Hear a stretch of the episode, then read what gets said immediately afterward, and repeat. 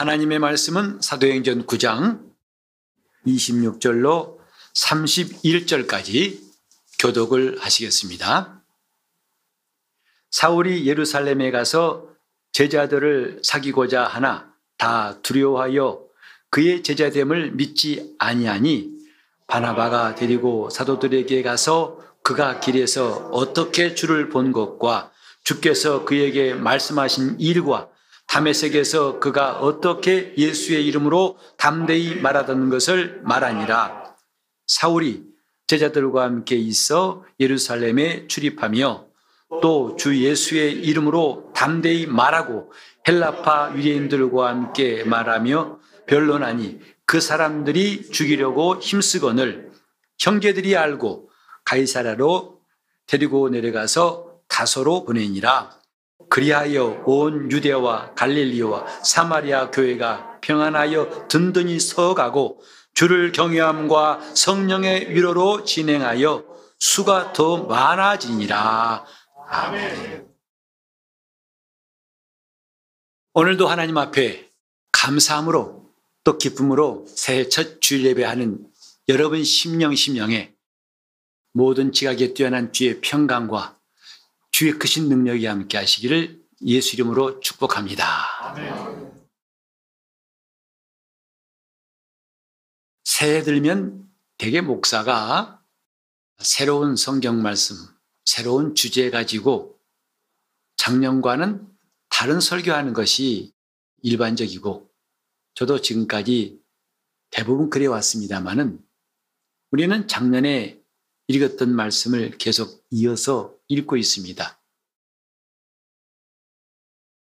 교회 앞에 월의 표가 이것입니다 하고 소개해서 그 표를 따라 설교하기도 하고 또 요 몇 년 동안은 이런 표를 특별히 두지 않고 설교도 했습니다만은 어쨌든 그러나 올해는 이런 설교해야지 라고 정하고 52주를 설교했었는데 올해는 그냥 똑같이 작년 마지막 주일 예배에 이어서 또 새해 첫 주일 예배도 사도행전을 읽고 함께 은혜를 나누려고 합니다.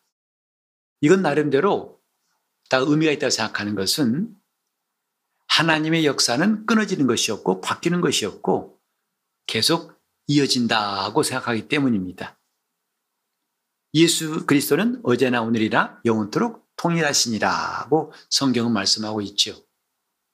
우리가 믿는 하나님, 그분은 회전하는 그림자도 없으시고 변치 아니하시고 항상 동일하신 분이라는 것을 성경은 말하고 있습니다.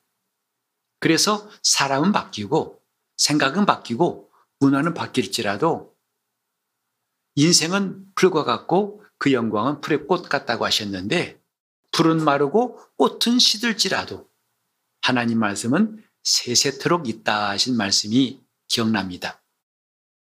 우리는 바로 이 말씀의 영생인 줄 알고 이 말씀의 능력인 줄 알고 이 말씀을 순종한 사람들, 곧 그리스도인들입니다.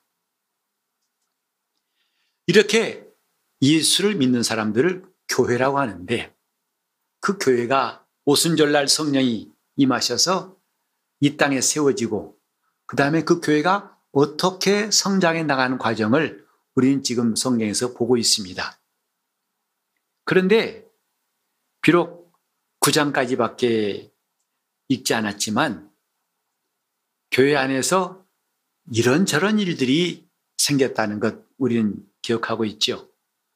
그래서 주님을 찬송하고 모여서 떡을 떼고 기도하고 말씀을 사모하고 이런 것만 있고 자기 집까지 팔아가지고 하나님 앞에 헌신다고 그런 줄 알았더니 어떤 사람은 그것을 따라하다가 자기가 진심을 하지 않고 따라서 하다가 하나님이 그를 부부가 동시에 하루에 이 땅을 떠나게 하시기도 하고 그 다음에 또 구제하는 것 때문에 다툼이 있어가지고 그때 일을 해결하려고 집사를 안수해서 세워서 그들로 구제한 일을 하게 하고 사도들은 말씀 전하는 것과 기도한 일에 전무하더라 했고 이제 그러더니 밖에서부터 핍박이 와가지고 스테반이 설교할 때 그에 대해 반감 품었던 사람들이 와서 돌로 쳐 죽여가지고 그를 시작해서 그 예루살렘 교회에 대대적인 핍박이 일어났지요. 그에 흩어진 사람이 사방으로 가서 거기서 또 교회가 세워진다는 것을 성경은 말했고 그 중에 담에색 교회 이야기를 9장부터 하고 있는데 사울이 바로 그곳에 있는 기독교인들도 핍박하려고 대제사장으로부터 체포할 수 있는 권리를 가지고 권세 가지고 가다가 그만 예수 만나서 그가 변했던 이야기. 이제 그가 다시 이제 예루살렘에 올라온 이야기가 오늘 읽었던 본문이에요. 그런데 예루살렘에 있던 성도들이 선뜻 사울하고 상대를 안 하려고 그래요. 왜냐? 워낙이 이 사람에 대한 소식이 강렬하고 핍박도 웬간히 핍박한 게 아니라 정말 광신도 같이 기독교인들은 잔인하게 핍박했던 사람이었다는 것을 알기 때문에 그가 예수 믿고 기독교인 되었다 해도 잘 믿어지질 않아요. 혹시라도 이 사람이 그렇게 자기의 신분을 위장해가지고 덥석 믿는 사람을 체포해 가지고 그들을 해롭게 할 것인지 몰라 가지고 그렇게 사울이 기독교에 내 들어오기가 힘들었을 때 바나바라는 사람이 또 나서 가지고 그 당시에 예루살렘 교회에서 아주 칭찬받고 훌륭한 집사였던 바나바에게 또 하나님이 역사하셔서 그로 말미암아 이제 사울을 변호하게 하셨죠. 그래서 사도들에게 가가지고 사울이 길에서 어떻게 주를 보았는지 주께서 그에게 말씀하시는 것이 무엇인지 또 담에색에서 사울이 어떻게 예수 이름을 담대히 말했는지를 말함으로써 비로소 이제 사울도 예루살렘 교회의 성도들하고 교제가 시작되었다. 이것뿐만 이게 좋은 일만 있는 게 아니라 이 와중에 또 헬라파 유대인들이 길을 쓰고 사울을 죽이려고 하더라. 이런 이야기가 좀 계속 나오고 있어요. 요컨대 주님이 세우신 교회가 사람들의 바람대로 아, 예수님의 교회니까 평탄하게 아무 일 없이 잘 나갈 거라고 기대했지만은 마치 풍랑이는 바다 위에 떠 있는 배같이 우여곡절, 온갖 어려움과 시련이 시작되었고 또 계속되고 있다는 것을 말하고 있습니다. 그런 와중에도 하나님이 하신 일이 무엇인가를 쭉 이 성경은 말하고 있는데 31절에 그리하여 란 말은 이 모든 것들을 다 묶어서 말한 겁니다. 높고 낮고 어렵고 힘들고 또 감사하고 놀라운 일들 이게 막 섞여 가지고 그런 와중에도 온 유대와 갈릴리와 사마리아의 교회가 평안하여 든든히 서가더라. 우리는 이렇게 생각할 수 있어요. 왜 그렇게 교회가 좀 평탄치 않을까? 초대교회 때부터 이렇게 정말 평안한 어려움이 없는 그런 교회가 아니라 정반대. 아니, 교회가 왜 이렇게 힘들고 어려움을 당할 것인가 하고 좀 의문을 품을 수 있을 거예요. 그건 오늘날도 마찬가지입니다.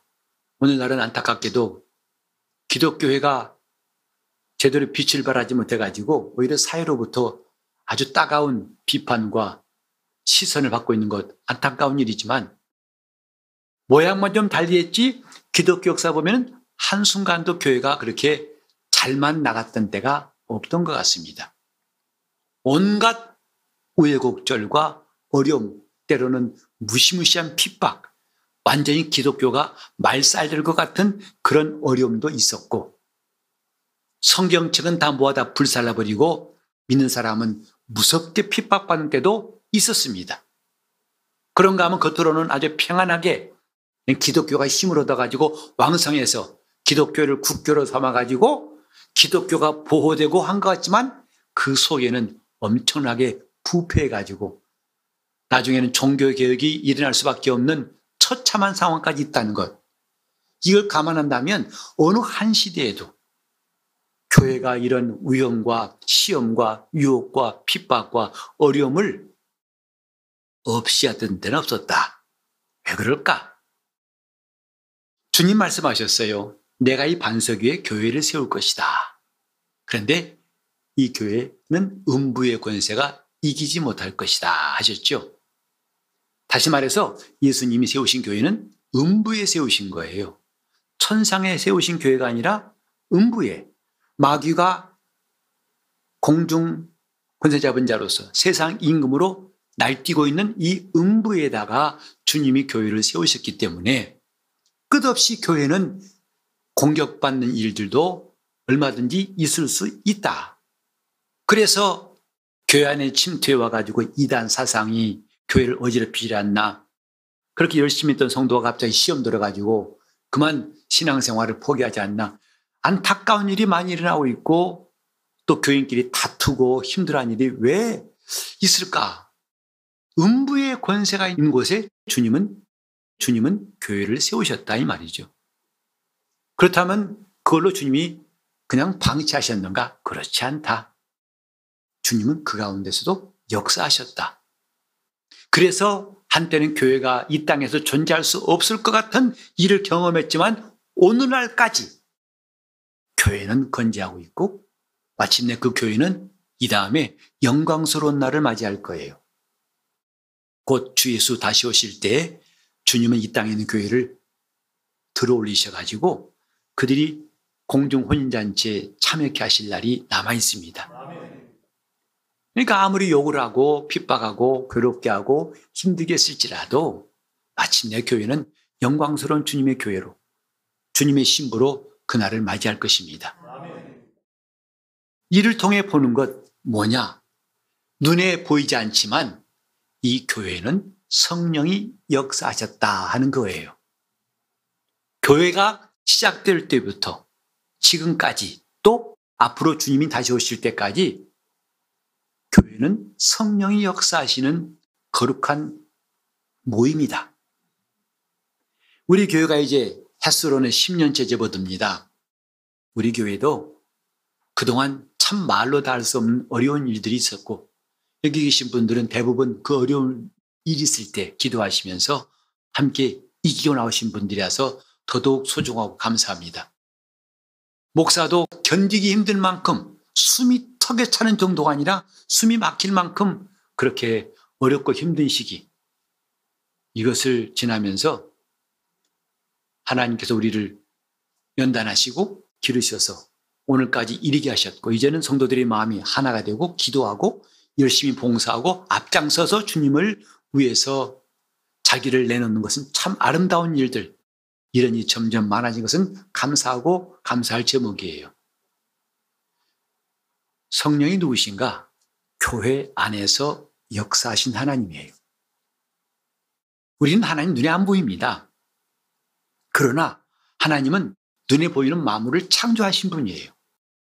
그리고 그 만물 가운데 오셔서 우리를 위해서 대신 피 흘려 죽으시고 구원하시는 구원의 주님, 바로 예수 그리스도시죠. 그가 하늘에 가신 다음에 이제는 주님이 피로 사신 교회를 치도록 맡기신 이가 성령이에요. 성령은 예수님의 교회를 그분이 감독하시고 그분이 말씀하시려고 이 땅에 보내신 삼위 가운데 하나이신 하나님이세요. 성령은 교회 안에서 역사하신 하나님입니다. 오늘 우리가 이걸 안다면 신앙생활은 참 잘할 수 있어요. 우리는 보통 그럽니다. 아, 교회 같더니 사람밖에 안 보인다고. 그렇죠. 그럴 수 있습니다. 그러나 하나 더 알아야 할 것은 이 사람 가운데 역사하신 분이 계시다는 거죠. 누가 옳은 사람인지 틀린 사람인지 그분이 분별하시고 그분이 세우시고 그분이 일하시는 하나님이 사람을 통해 일하시는 것을 우린 교회사를 통해서 잘 볼 수 있어요. 어쨌든 교회는 성령께서 일하시는 주님의 몸이다 이 것이. 이걸 인정하는 것이 참 중요합니다. 2000년 교회 역사가 그걸 증명하고 있고요. 사람이 아무리 우겨싸고 삼키려고 할지라도 그들의 뜻대로 되지 않았다. 왜냐? 성령께서 역사하셨기 때문이다. 우리 교회가 창립된 지 그 짧지 않은 세월 지나면서 참 어렵고 힘들어서 차라리 좀 쓰러지고 싶을 때 그때 항상 마음에 들려왔던 말씀 뭐냐면 교회를 세우신 이는 주 예수 그리스도이시다. 그리고 성령께서 감독하시고 일하시는 것이 교회다 하는 이 두 가지 확신 때문에 다시금 힘을 내고 견딜 수 있었고 또 오늘까지 이르게 되었습니다. 우리는 이런 일을 보면서 오늘 어떤 메시지를 이 본문을 통해 받을 수 있을까 생각합니다. 이제 대개 종종 대표 기도하신 우리 성도들이 빠지지 않는 기도가 뭐냐면 우리 교회가 이 빈자리가 채워지게 하시고 가득 차게 하시고 교회가 부흥되게 하시고 성장하게 하시고 그 소원을 우리 가운데 한 사람도 아니라 사람 없을 겁니다. 다 동의하죠. 다 소원하죠. 목사들도 어떻게 하면 몸된 교회를 좀 더 주님 뜻대로 양육하고 성장하게 할 수 있을까 싶어가지고 이런 세미나 저런 세미나 전도대회 각종 전략을 세우고 프로그램을 짭니다. 이것들이 물론 필요하지요. 하지만 우리는 정말 중요한 것, 가장 본질적인 것이 무엇인가를 이 성경은 말하고 있습니다. 우리 한 사람 한 사람의 신앙도 든든히 서가는 것에 꼭 필요한 두 가지 요소. 그리고 그 교회가 평안해지고 든든히 서가고 더 나가서 수를 더하시느니라. 수가 많아지게 하시느니라. 이런 성장의 역사에 꼭 필요한 두 가지가 뭐냐? 주를 경외함과 성령의 위로다. 이것이 있을 때에 교회는 흔들리지 않고 무너지지 않고 그 역사를 지금까지 계속 해온 것이다. 여기도 교회가 평안하게 든든히 서가고 이것은 뭐냐면 그냥 견디다 보니까 평안해지고 이게 아닙니다. 그분이 역사하셨기 때문에 마침내 평안해진 것이고 그분이 인도하셨기 때문에 마침내 교회가 든든히 선 것이다. 이거예요. 그리고 우리는 사도행전을 볼 때마다 얼른 눈에는 안 보이지만 그 속에 역사하시는 성령의 놀라운 일들을 주목할 줄 알아야 됩니다. 자연히 시간이 약이라고 세월 가니까 평안해진 것이 아니고 오뚜기처럼 잡아뜨리기 같지만 또 일어나고 넘어지 같지만 또 일어나고 일어나게 하신 분이 계시다 이 말이죠. 평안하게 하신 분이 계시다 이 말이. 누구냐? 성령이시다. 또 그 성령의 역사하시는 교회에 교회는 주를 경외하더라 했어요. 그러므로 그 교회의 성령은 위로하시니까 이렇게 진행하던 교회는 점점 수가 많아지더라. 성경에 답이 나와 있다 이 말. 가장 좋은 답. 우리는 종종 이 답을 덮어놓고 인간적인 답을 찾을 때가 많이 있어요. 진짜 중요한 답은 빼놓고 아 우리 전도합시다. 뭐 합시다. 저 더운 여름날 파라솔에다가 치고 우리 지나가신 말에 시원한 아이스티 좀 해서 합시다. 물론 중요해요. 하지만 더 중요한 것이 있어요. 뭐죠? 주를 경외함과 성령의 위로다 이 말. 즉 나부터 주를 경외한 사람이 되는 것이 중요하다 이 말이죠. 우리 한 사람 한 사람이 주를 경외하는 것이 먼저다, 중요하다, 확실히 필요하다 이것입니다. 하나님께서 그 교회를 어떻게 이끌어 나가시는가? 저는 비록 31절 딱 한 절이지만 참 이 말씀이 귀한 말씀이고 제 마음에 많이 남아 있어요. 주를 경외함과 성령의 위로로 진행하더라. 교회가 어떻게 진행하냐? 프로그램 짜서 기도, 어, 진행하고 많은 교육자가 체계적으로 시스템 갖춰가지고 하는 것으로 진행한 게 아니라 주를 경외함과 성령의 위로로 진행하더라. 이것이 우리 교회에서도 아멘이 하는 말씀입니다. 하나님께서 하신 일이 뭐냐? 이런 것이 있을 때 일하신다 이 말이에요. 그래서 오늘 이 본문에도 나와 있는 제목을 가지고 주를 경외함, 성령의 위로에 대해서 말씀을 드리려고 합니다. 사실 이 두 가지는 각각이 아니에요. 떼놓을 수 없어요. 하나예요. 주를 경외하는 교회에 성령이 위로하시더라 이 말입니다. 우리가 먼저 주를 경외함이 무엇일까를 생각해 보겠습니다. 영어 성경이나 이 원어 보면 경외란 말을 두려움이라고 했어요. 근데 두려움에도 종류가 많이 있죠. 악한 자가 우리를 막을 때 우리는 두렵습니다. 칼 들고 흉기를 들고 우리를 위협할 때 두렵습니다. 경외는 그걸 말하는 것이 아니고 존경하며 두려워하는 거예요. 우린 나를 해할 사람 보고 공포에 질려 두려워할 수 있어요. 이건 경외가 아니에요. 그러나 하나님을 경외한다는 것은 진정으로 존경하며 그를 존중하며 두려워하는 것이다 이 말이죠. 존중함이 있는 두려움 이게 경외예요. 하나님을 존중하며 두려워하더라. 이것이 그 어려운 시기에도 교회가 든든히 설 수 있고 평안할 수 있는 비결이었다. 한 사람 한 사람의 지체가 주를 경외하더라 했어요. 어려움이 있고 힘들어도 주를 경외하더라. 이 경외라는 것이 이렇게 어, 하나님이 살아계심을 믿는 성도들에게는 얼마나 중요한 일인지를 성경에 말씀하고 있는데 그 주를 경외할 때, 주를 경외할 때 바로 성령께서 위로하시는 역사를 말씀하고 있는데 이제 주님을 경외한다는 게 무엇일까요? 다른 말로 하면 주님을 주님 되시게 인정하는 거예요. 주님의 주님 되심을 인정하는 것. 이게 경외입니다.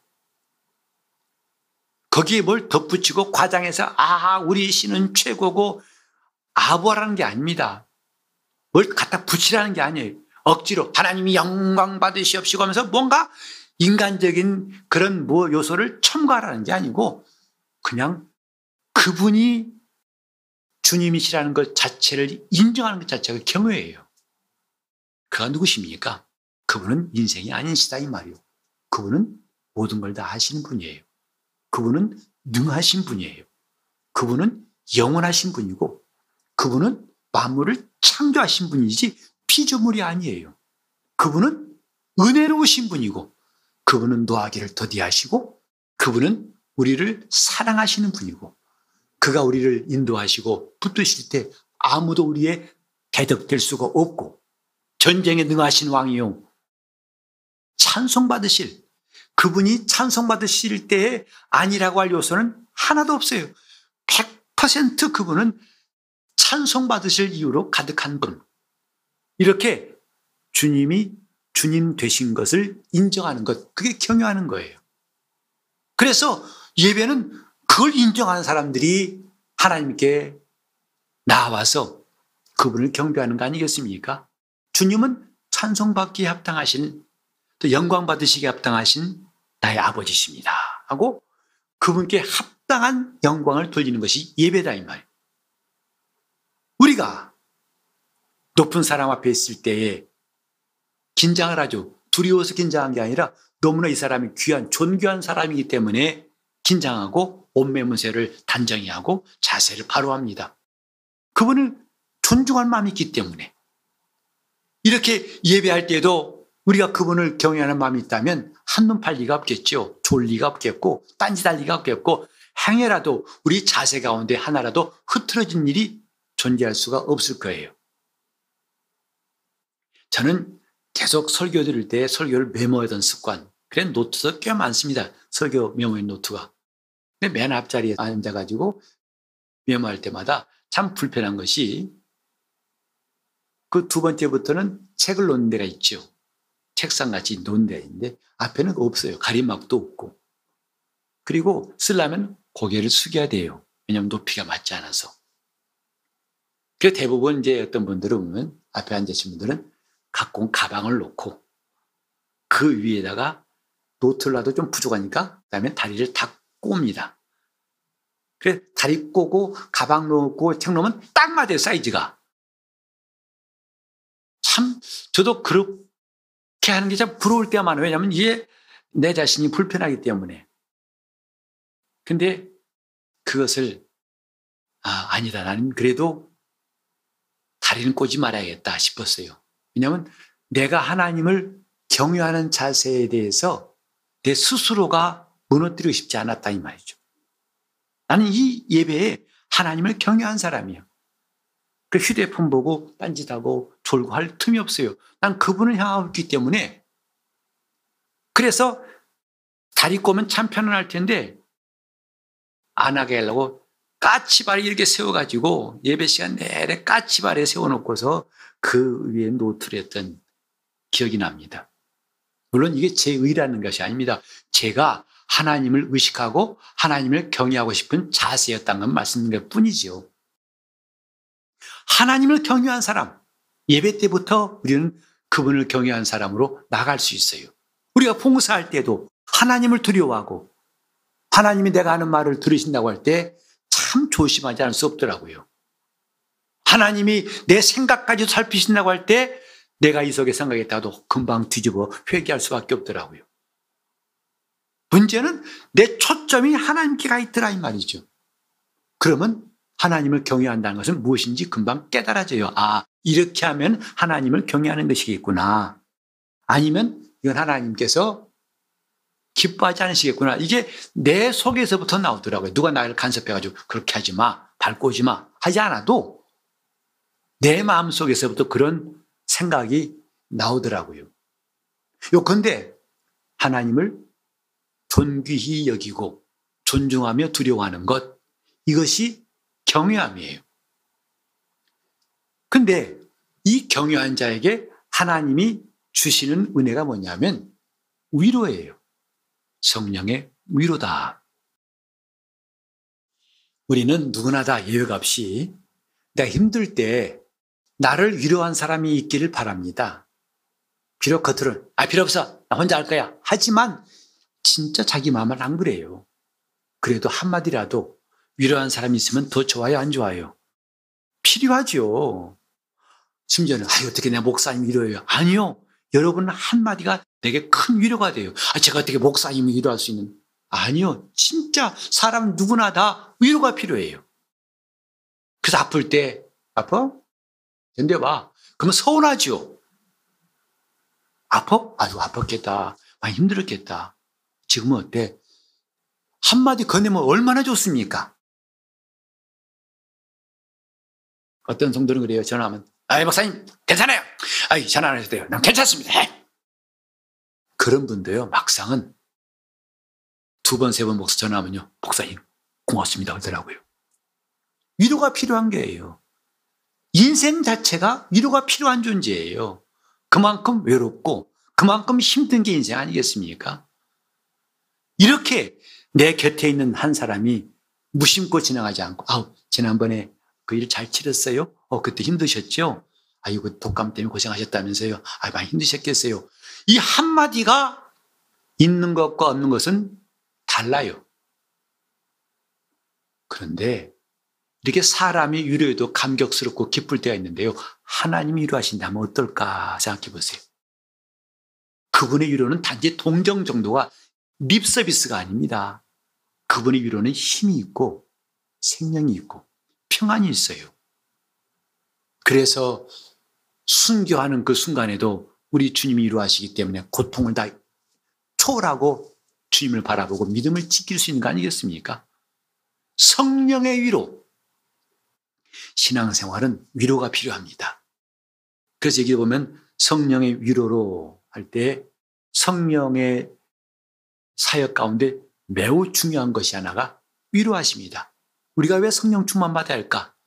그건 공식적으로 주여 충만케 하소서. 왜? 충만하면 펄펄 뛰려고. 아니 그 정도가 아니에요. 진짜 위로가 필요한 사람들에게 성령은 위로하신다 이 말이죠. 교회가 그렇게 큰 환란 당했을 때에도 성령이 위로하시니까 교회는 다시 일어서게 되고 승리하고 성장은 아니겠습니까? 성령의 위로로 이 위로는 아무나 받는 게 아니다 이 말이에요 누구에게 주를 경유하는 자에게 성령의 위로하심이 있다. 시편 103편 13절에 이런 말씀이 있습니다. 아비가 자식을 불쌍히 여김 같이 여호와께서 자기를 경외하는 자를 불쌍히 여기시나니 하나님은 자기를 경외하는 자를 불쌍히 여기신다고 했어요. 또 시편 103편 17절에 말씀하기를 여호와의 인자하심은 자기를 경외하는 자에게 영원부터 영원까지 이른다 하셨어요. 누구나 다 위로받기 원합니다. 심지어 하나님 위로받기 원합니다. 그러나 왜 받지 못할까요? 하나님을 경외함이 없다 이 말이에요. 주를 경외하지 않기 때문에 평소에 하나님을 경외하지 않았던 습관이 붙어가지고 정작 주님의 긍휼하심과 위로받아야 할 그때에도 이렇게 주님의 위로받지 못한다면 얼마나 안타깝겠습니까?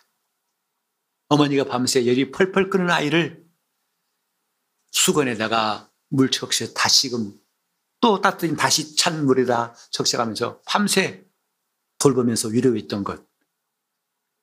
우리 주님의 위로는 그와 비교할 수 없겠지요. 성령의 위로로 진행하더라. 교회뿐만 아니라 오늘 우리 한 사람 한 심령도 성령의 위로로 진행할 때 우리 앞길은 하나님이 밝고 빛나는 것으로 인도해 주실 것입니다. 성령의 위로로 말이죠. 그 다음에 시편 25편 14절에 보니까 여호와의 친밀함이 경외하는 자에게 있으며 그랬어요. 우린 누구나 다 하나님이 친밀하게 나를 맞아 주시기를 원할 것입니다. 근데 하나님 누구에게? 자기를 경외하는 자에게 하나님의 친밀하심이 있다 했어요. 항상 하나님은 두려운 분, 왜 하나님 말씀에 순종치 않냐고 야단치시고 혼내키신 분으로만 아는 사람한테는 이런 말씀이 좀 낯설을지 몰라요. 그러나 정작 하나님의 친밀하심을 우리가 경험하기 위해서 깨달아야 할 것은 먼저 주를 경외하는 사람 되자. 주를 경외하자. 그분을 존귀 여기며 두려워하는 사람. 나를 과시하고 내 자신을 자랑한 것이 아니라 내 자신이 얼마나 그분 앞에서 티끌 같은 존재인지를 별 수 없고 나약한 존재인지를 인정하고 주를 경외한 자에게 이렇게 하나님의 친밀하심이 그분이 인자하심이 그분의 위로가 임한다는 것 성경은 말씀하고 있습니다. 또 이렇게 하나님을 경외한 자에게 빼놓을 수 없는 게 뭐냐면 우리 안에 계신 하나님의 통치를 비로소 느낄 수 있어요. 하나님이 나를 지시하시고 인도하시고 아까 찬송했죠. 주날 항상 돌보시고 날 친히 거느리시네. 이런 주님의 통치를 누가 느낄 수 있는가? 주를 경외하는 자가. 그러니 우리가 주를 경외한다는 것이 얼마나 중요한 일인가를 깨달을 수 있고 이런 사람은 성령의 위로받은 사람은 이기지 못할 시험이 없고 이기지 못할 환란이 과연 존재하겠습니까? 우리가 많이 부른 찬송 가운데 이런 것이 있어요. 믿음으로 사는 자는 하늘 위로 받겠네. 무슨 일을 만나든지 만사형통하리라. 하늘 위로가 누구냐? 성령의 위로예요. 믿음으로 사는 사람이 받는 이 놀라운 응답이 뭐냐면 하늘의 위로 아니겠습니까? 성령의 위로가 충만할 수 있기를 예수 이름으로 축원합니다. 왜 우리가 이 땅에서 힘들고 어려울지라도 쓰러질지라도 다시 일어나고 오뚜기처럼 또 일어날 수 있는 것은 내 끈기, 내 의지라고 생각하지 마세요. 성령의 위로가 있기 때문에 시험 가운데 또 일어나게 되는 것입니다.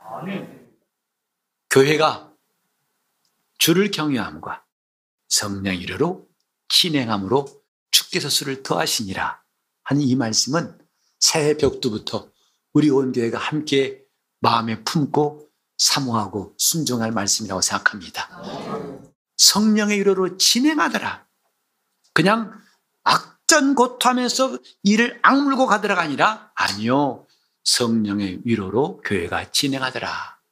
그 결과 주께서 술을 더하시니라. 교회 부흥은 사람이 하는 게 아닙니다. 성령이 하신 일이에요. 근데 우리는 가만히 있으라는 게 아니라 우리가 할 일은 그분을 경외하여 그분께 순종하는 겁니다. 그분이 하자고 하실 때, 아, 예, 하고 그분께 순종하는 거예요. 그분을 존중하고 그분 앞에 겸손해져서 그분을 따라할 때, 그 다음에는 놀라운 역사가, 우리 주님의 놀라운 역사가 우리 교회에도, 이런 심령에도 반드시 드러날 것입니다. 새해 우리는 주를 경외함과 성령의 위로로 진행할 수 있기를 예수 이름으로 축원합니다. 그럼 지금까지 맛보지 못했던 놀라운 역사를 무슨 일을 만나든지 형통케 하신 역사가 오늘 우리 앞에 넓게 열려 있을 것입니다. 시간 기도하실 때 주님 내 영혼이 하나님을 경외한 사람 되게 하여 주옵소서. 하나님 앞에 참으로 겸손하고 하나님을 경외하는 성도로 그래 성령의 위로를 받는 영혼 될 수 있도록 통성으로 기도하시겠습니다. 아버지 하나님 새해 우리가 새것 되기를 다짐하고 날마다 새로워지는 역사를 사모하며 올해 첫 예배를 드린 우리 성도들 복 주시고 인도하여 주옵소서. 아무 일도 없던 무사태평한 것이 교회에 주어지고 믿는 자에게 주어진 것이 아니라 원수마귀는 우리를 삼킬 자를 찾듯이 부지런히 우리를 공격하고 쉼없이 시달리게 하고 흔들지만은 그런 핍박과 환란이 결코 이길 수 없는 하늘의 사람 되게 하신 것은 주를 경외한 사람들에게 성령의 위로가 있음을 이 말씀을 통해 깨닫게 도와주셨고 이제 우리가 이것을 기도로 주 앞에 간구해 싸우니 응답하여 주옵소서. 새해 우리 교회 첫 단추를 이 말씀으로 꿰게 도와 주시옵소서. 주를 경외함과 성령의 위로로 진행할 수 있도록 우리 교회를 인도하여 주시옵시고 주님 언제나 주님의 시선을 느낄 수 있는 신령한 사람 되게 하여 주시옵시고 내가 말하는 것이나 생각하는 것까지도 살피신 분이 계심을 언제나 깨닫게 도와 주셔서 주 앞에서 말하게 도와주시고 주 앞에서 행할 수 있도록 주를 경외한 사람으로 살아갈 수 있도록 그래서 우리 삶의 놀라운 변화가 곧 하늘의 위로가 충만한 우리 일생이 될 수 있도록 인도하여 주시옵소서. 주님, 새해 우리 성도들의 마음을 새롭게 하사 주를 경외함으로 우리 주님의 사랑받고 위로받는 놀라운 역사 충만하게 도와 주시옵소서. 성령께 우리 마음의 진실을 볼 수 있도록 성령 앞에서 진실한 신앙생활 할 수 있도록 붙잡아 주옵소서. 예수 이름 받들어 기도리옵나이다.